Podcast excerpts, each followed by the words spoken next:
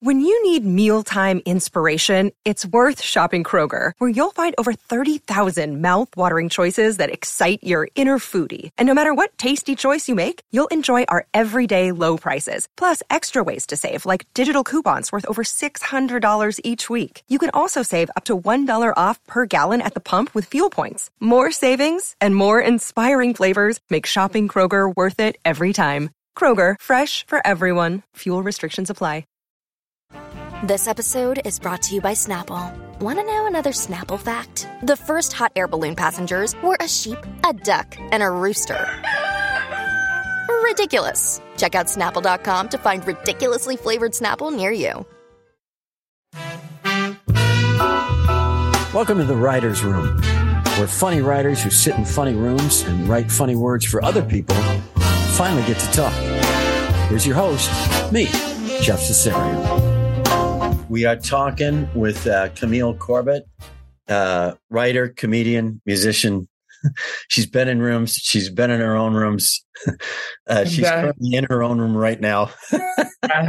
uh, so uh, here's what fascinates me is you hit on a great uh, notion, which is you're in a room. There is a great sort of camaraderie in the room. Yet if someone's running it, who's who's not really someone you feel comfortable with uh, sharing ideas or or they're just not receptive to your ideas it it, it just becomes a gig. Yeah. Um, so between that's that why i do stand up what's that? That's why i do stand up yeah tell me about that. That is is an, a another avenue that you do and B, I would think for me, stand up is was the bulwark of my career until I got behind the camera and started producing and, and writing and stuff. But it is also just this beautiful thing that I had to do. I had to do it. I didn't get to it till late in my life. I was 28 when I started stand up. And just because I just, I had to do it, I almost didn't give a shit what happened. I just said, I, I just remember going to comedy clubs in the crowd, sitting in the crowd, and I could not stand it. I, was, I, was, literally like, oh God, I am not supposed to be here. I'm supposed to be there. What drew you to stand up? Being in writers' rooms, honestly, and like having, because basically in a writer's room, like I'm always like the joke monkey or like one of the joke monkeys. And I'm always like, um, you know, pitching jokes. And like, it's just like one dude being like, yes, no, yes, no, yes, no to the jokes. And, right. you know, I get sick of like an audience of one. Like some of my jokes are fire. And so I just wanted That's to, like, you know, um have a bigger audience like instead of it being yes, no, yes, no, like if, if in stand up, it's generally yes, yes, yes, yes. So I way much prefer it because like the value of my jokes have went up, like because of stand up. In addition, like it sort of got frustrating to me as like a comedy writer where like I would love to be considered for like comedic jobs and they'd be like, oh yeah, we're going to go for someone like, you know, more funny, you know, like a stand up comedian. I'm like, have you seen most stand-up comedians stand up? Like let's be real. Like they're not guaranteed fun here. Also like i've worked with a few stand-up comedians. I don't think that is an indicator that you're funny at all. Like um in writing rooms. Yeah. That's true. It may not translate to to the writer's room. Um why why do you think that is? Because i know exactly what you're talking about. Um and the reverse. I know writers who think they are freaking hilarious. And then you go, really? I'd like to see, I'd like to see you last like a minute and a half with this shit to actual people. Is so, so there's two ends of it. There's, there's this, there's this sort of stand up, maybe hacky stand up or somebody who just, they get in a room and they cannot adjust to a, a group and B, just the notion of, okay, what's funny, but inside what's being created here. And I think, yeah, go ahead. Oh, sorry. I think that it's like both of them lack understanding their audience. Mm. So when you're like a writer who's used to like writing and then you go and do stand up and you're like lukewarm, you never think about the other aspects of your stand up other than your jokes. It's like, what about your stage presence? Like, what about like the way that you're saying the jokes? Maybe you should elongate them. Maybe like there's just so many other like factors to like than just writing. Writing is not enough. Like, and also also you should evaluate your writing. Like be honest with yourself. Like, is it actually funny? Is the crowd ever going to laugh? Have they only laughed once? And then you've been holding on to that joke. Be honest with yourselves. Don't be afraid to kill your darlings. And then for stand-up comedians, like not being able to do well in writers' rooms, it's simply because they're used to saying the same shit over and over and over and over and over again. And it's like it's like a plague, you know. You are in a writer's room with them and they're repeating the same jokes they've said over and over over again too. And it's like if a joke doesn't get in, it's not going to get in. It's not like stand up where it's like, okay, this joke did well this night and then the next night it did like horrible. It's like don't try and pitch the same joke over and over again in a writer's room. It's over at the it's first over. no. Think Edit. of something Edit is is is the briefest, simplest advice on so many fronts. It's and it's shocking how how even myself sometimes I'll go, why isn't that working? And then I'll go, no, no, the, the point is it's not working. You're a writer. You could probably write something better than that. So sit down and get busy. W- what do you like to write the best? Do you like writing stand up better than being in a, you know, writing a script or because and, and here's why I ask. I'm just now getting to a point in a couple of projects where I'm feeling like like the rhythm I have and what I know best, which is stand up. I'm feeling like, ooh, ooh, this is starting to come in script. You know, I'm starting to feel like uh, this is actually maybe a little bit of a voice that's translating to a script. Uh, do you find that? What What do you like the best? I like writing scripts better just because you're painting a whole world. I love stand up, but I feel like a lot of the jokes I use in my scripts, I can just pull out and use my stand up if I want to. So they sort of inform each other too. Right. Where do you do yeah. stand up? Um, I did my first show at the improv last week. That was crazy. Um, That's great. Yeah. yeah, it was really fun. But I've just been like doing all like the clubs in West Hollywood. I did like the store a couple times, which was really cool. But I'm only like a year in. Like I started like last August. So um I'm just like, you know, starting wow. out, but I'm trying to like learn a lot, you know, from everyone around me. And I'm trying to become like a door guy at the comedy store. I don't know if it'll happen, but I'm trying. That's so impressive. You would be uh, having uh, work there uh, and, and, having my name on the wall there, you would uh, uh, be the best looking doorman they've ever had. I'm dead. No, there's some good looking door girls now. Like comedy store oh, now, maybe. Yeah, it's they've up. Upped their game. Yeah, they've, they've, upped their game from Freddie Asparagus, who was the doorman when I was there. That's crazy. You have your name on the comedy yeah, store. Yeah, cool. That's what I want to happen one day for me. Well, look, it, you're you're you're all you you're already doing it and the store was one of only really two clubs you could work in town yeah. when I was coming up. So, and there was nothing else. There was literally, hey, you know, I'm going to write something and uh, hand deliver it to people. There was no other way to to get your comedy out there, really, with the exception of sketch comedy. And that was the Groundlings, and that was impossible to get into. You had to dedicate. I did Groundlings. That's that's amazing. Groundlings is so elitist, but not not even elitist anymore. It's just racist. You look at like the walls of the Groundlings; it's like all white dudes and like one black dude. It's not not normal. They need to like fix something going on there. I don't know what's in the water there. They need to fix right. it. oh man. Was there better improv in town? Did you do UCB like uh is better than Groundlings for sure because they allow you to tell jokes in their improv. And Groundlings, if you can tell a joke, they're like you're not in the moment enough. And I'm like, some people just naturally tell jokes, right? Like Well, it's like some people write their stand up on stage. For, Yeah. for a long time, that was looked at as like, eh, that's bullshit. What you're really doing is just fucking around. Uh, But the more I would watch certain people, I would go, ooh, uh, Ian Bagg or Paula Poundstone or, or, um, uh, you know, Pryor for that matter, or Damon Wayans, or, you know, people like that. Uh, Marsha Warfield used to just kind of vamp Louie Anderson, who I came up with in Minneapolis. There are people for who the process is get on stage and then say something and explore that. And then, we, and I said, Oh, this is just a different way to write. Some people Yeah. have a different way to write. Some people are using it as an excuse to bullshit their way through 20 minutes, but some people fucking write this way. And I was like, it blew my mind. I was like, wow. And I could see it happening. Michael, Yeah, it's sort of like how. Biggie yeah, yeah. wrote his songs that way. Who did? Only freestyle. Yeah. Who wrote their songs that way? Biggie. Oh, really?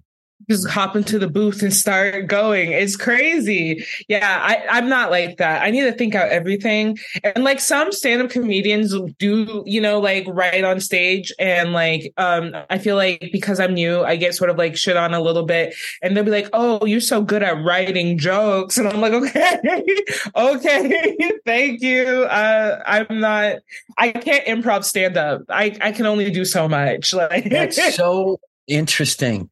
That may be a perennial because that happened to me when I first got to town is because I relied on the strength of the joke until I could. Yeah. And you know, you mentioned this earlier, and it's really important. You got to play the whole instrument. And I didn't learn that for a long time. I learned, oh, wait a second. I naturally make funny faces when I'm telling jokes. So now, now focus on that a little bit. What, what are you going to stand in one place and draw them to you? When you move, is there a purpose to it? Is there a physical move that could help the joke? If you're doing little characters, make sure you're pointing one way when you're talking as this character and that way when you, you know, all those little tips. But to, I, I do remember the strength when I got to town in the mid 80s was just the writing. And there were people, a parade of them, who said, you know, you're a good writer. You should write for like me. you know, when you go, Ah, wait a second. well, thank you. I see the cubbyhole I'm being thrust into.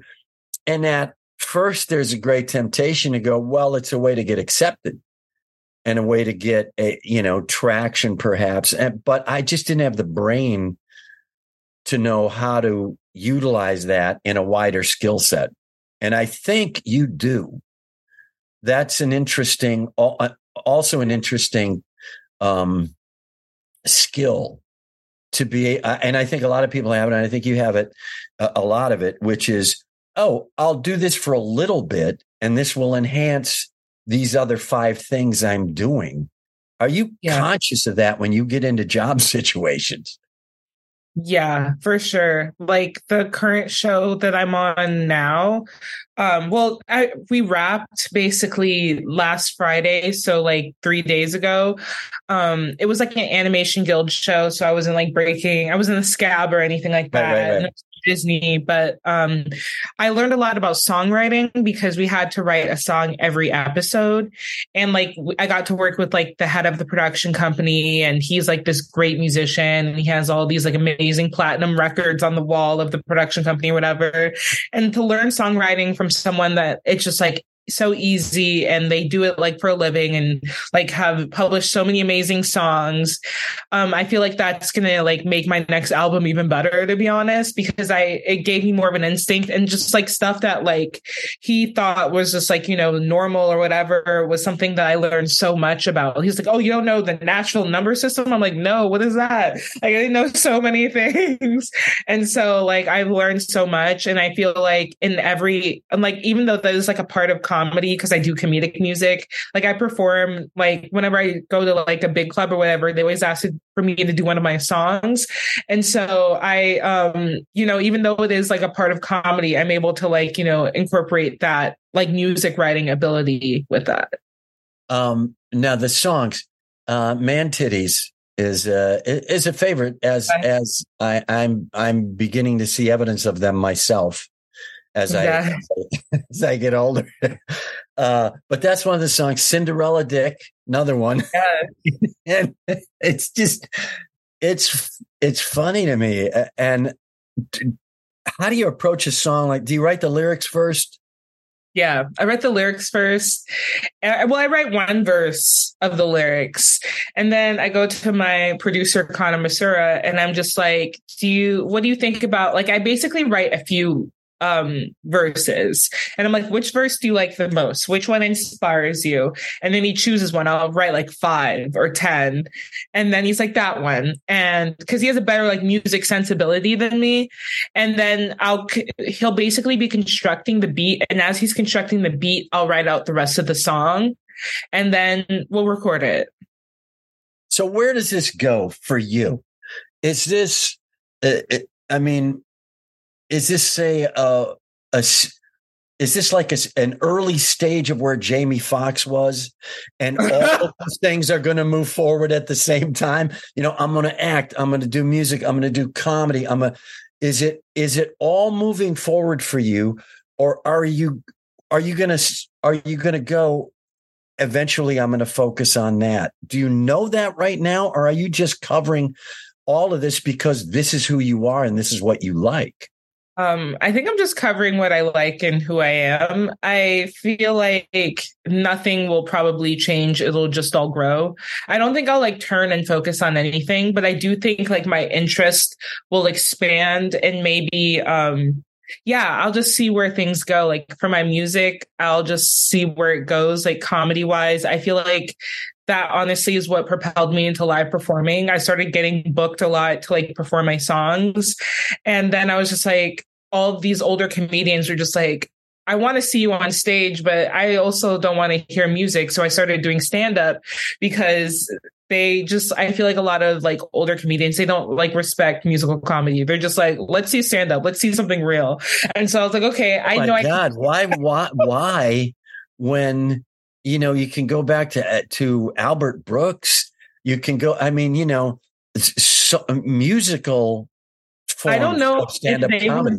doing clubs though. You know what I mean? Like I think that they just like, you know, had concerts or whatever, or just like, you know, we're we're an elitist thing, I think, because yeah. because uh, you know, th- I, I know the purity of it and all that crap, but you know, there's guitar comics out there, um, whether it's Nick Thune or back in my uh, day, Dennis Blair or guys like that who were just fucking hilarious. You know, Martin Mull, for Christ's sake, started as a stand-up who played guitar, and he was freaking brilliant. His shit was brilliant. So Yeah. to me, that's always kind of an elitist, a bit of an elitist move. I I agree. Um it definitely would be like my dream to like tour with Craig Robinson. Oh yeah, there's an there's another guy. First of all, if I, I only wish someone would do the George Duke story so that Craig Robinson could play George Duke because he almost looks exactly like him anyway, and he has the exact same musical chops to you know on a basic level. Um, yeah, oh yeah, that would be that would be choice. Do you do when you do the music on stage? Do you play a track and do it, or do you? Yeah. Is there a little I- bit of a show to it? Is there? There is a show to it. I like have a persona, like a female rapper persona called the Witty Girl. And like she like has like a blonde wig and stuff. And like there's like props. And yeah, I twerk in it. Like I pretend like I'm a real like uh rapper, which is like kind of fun because it's just like um I used to be like a video girl in like rap music videos and so it like sort of was like coming full circle for me to like you know pretend to be a rapper pretend to be these people that were so annoying on set and so like you know um entitled That's great. What's your stand up process? Because you're just starting that. What are you taking from your other writing that you go, oh, this this muscle is going to be good for writing jokes? Um, so when I first started stand up, I like looked at a bunch of my tweets and I was like, is there anything there? And like those are one liners, right? Yeah. So it's like different. So I still had to like construct stories around them. So for me, it was like more so figuring out um what's the story beyond like the tweet, you know, because yeah. sometimes like if you just have one liners that's not not enough. Your set will be unsustainable. Like i had a friend that like she only did one liners and then she tried to film like 30 minutes of something and she had to like have a water bottle and like read every like like reference to sort of understand where she was going because it's like hard to memorize 30 minutes of one liners like i wouldn't want to yeah. do that and so um, when I first performed at the comedy store, um, there was like this really, the person that booked me like gave me really good notes on my stand up set. Um, and she was basically like, elongate your jokes. Cause I'd already elongated them past one liners, but she was like, even longer. Like, this isn't like a sitcom. A sitcom, every other thing you say has to be a joke. And she was like, it doesn't need to be that way. You like should just use less jokes. And so I went from like having like, I don't know, like 20 jokes and like a 10 minute set to now having like, you know, like 10 jokes in a 10 minute set, which I think is way more like chill. And so for me, my process is like, you know, figuring out what I think is funny. Like if I find something funny, I'll like write it down. And sometimes I'll tw- test it on Twitter. If I know for a fact it's going to kill, I won't even test it on Twitter. I'll just incorporate it in my set. Right. Um, but yeah, what I normally in like, you goes, it's going to kill. What triggers in you when you go, I don't even have to try this? Because I know what you're saying. It took me a long time to trust that, though. Uh, you know, and I mean a long time and a lot of stage time for me to go, oh, I know that's gonna, I just know that's gonna work. And you're right, ninety nine percent of the time. What, what in you goes, that's gold? I'm a very tough critic. I feel like a I feel like um, I'm my toughest critic, and that is why like I feel like a lot of my jokes do well because I know it is funny. Like I just know deep down in my heart what people will find funny, who will find it funny, and if it's broad enough, like whatever. I just yeah, I just have an instinct. I'm like I know this is gonna kill. I know that won't kill. It's, I don't know. to elongate um, because my instinct is always and as I as I continue as a stand up, I've actually shrunk it. So I, I would prefer that the setup or the whatever the ramp up to the punchline is as funny as the punchline. Like I want to yeah. make everything funny, you know? And it's it's hard, but it's interesting. And there are some people who just have a persona. You mentioned one liners and Steven Wright popped into my head, and I thought, oh, that's a guy who did one liners, but his whole persona was such an identity and a story in and of itself that he could do that. They were so like existential and metaphysical and weird. All every one of his jokes that where you just went, I can't wait for the next one from this weird guy with the long hair and the interesting look. So it can kind of become its own persona, but it's very rare. So you're working on elongating.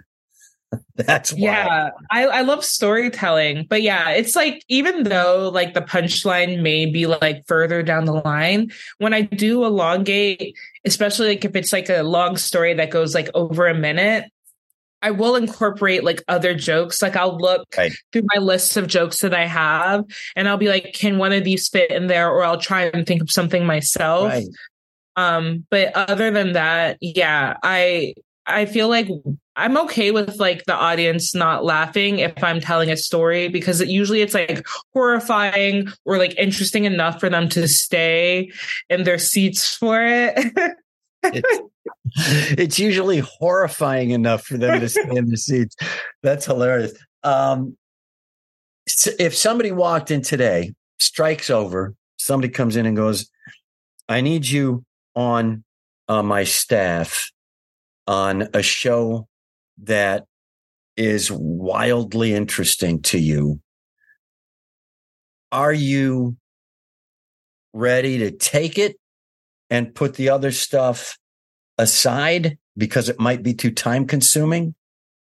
or is the time consumption something you would have to really think about between doing that gig and maintaining what you have, the momentum you have going in other areas? Uh yeah, that's real cuz I just finished like a 65 week room and I feel like a lot of it like I wish I was like further along in like stand up and stuff. I feel like if I had been able to like spend more time, I would be like, you know, I mean I'm I'm doing well in stand up but like I could have like been even like further and stuff like that. Um but at the same time you need to make a living. Like i make a living through writing. It's like i'm not good at anything else. Like i've never like been a waiter anything like that. I don't really have any applicable life skills like that. Like this strike is really making me realize I'm not good at anything else besides like writing and performing. So coming to a reckoning with that, like this is how I need to make money. I I hope other ways I can make money as well. Um and like but I just have to get better at it and that comes with time and I feel like anyone that like has a day job like struggles with that. It's like, oh man, instead of like serving or whatever, I wish I was like, you know, practicing my set more. It's like the same thing. Like I'll be in a writer's room and like like I wrote like on an animated show. It wasn't like the same vibe as my stand up at all.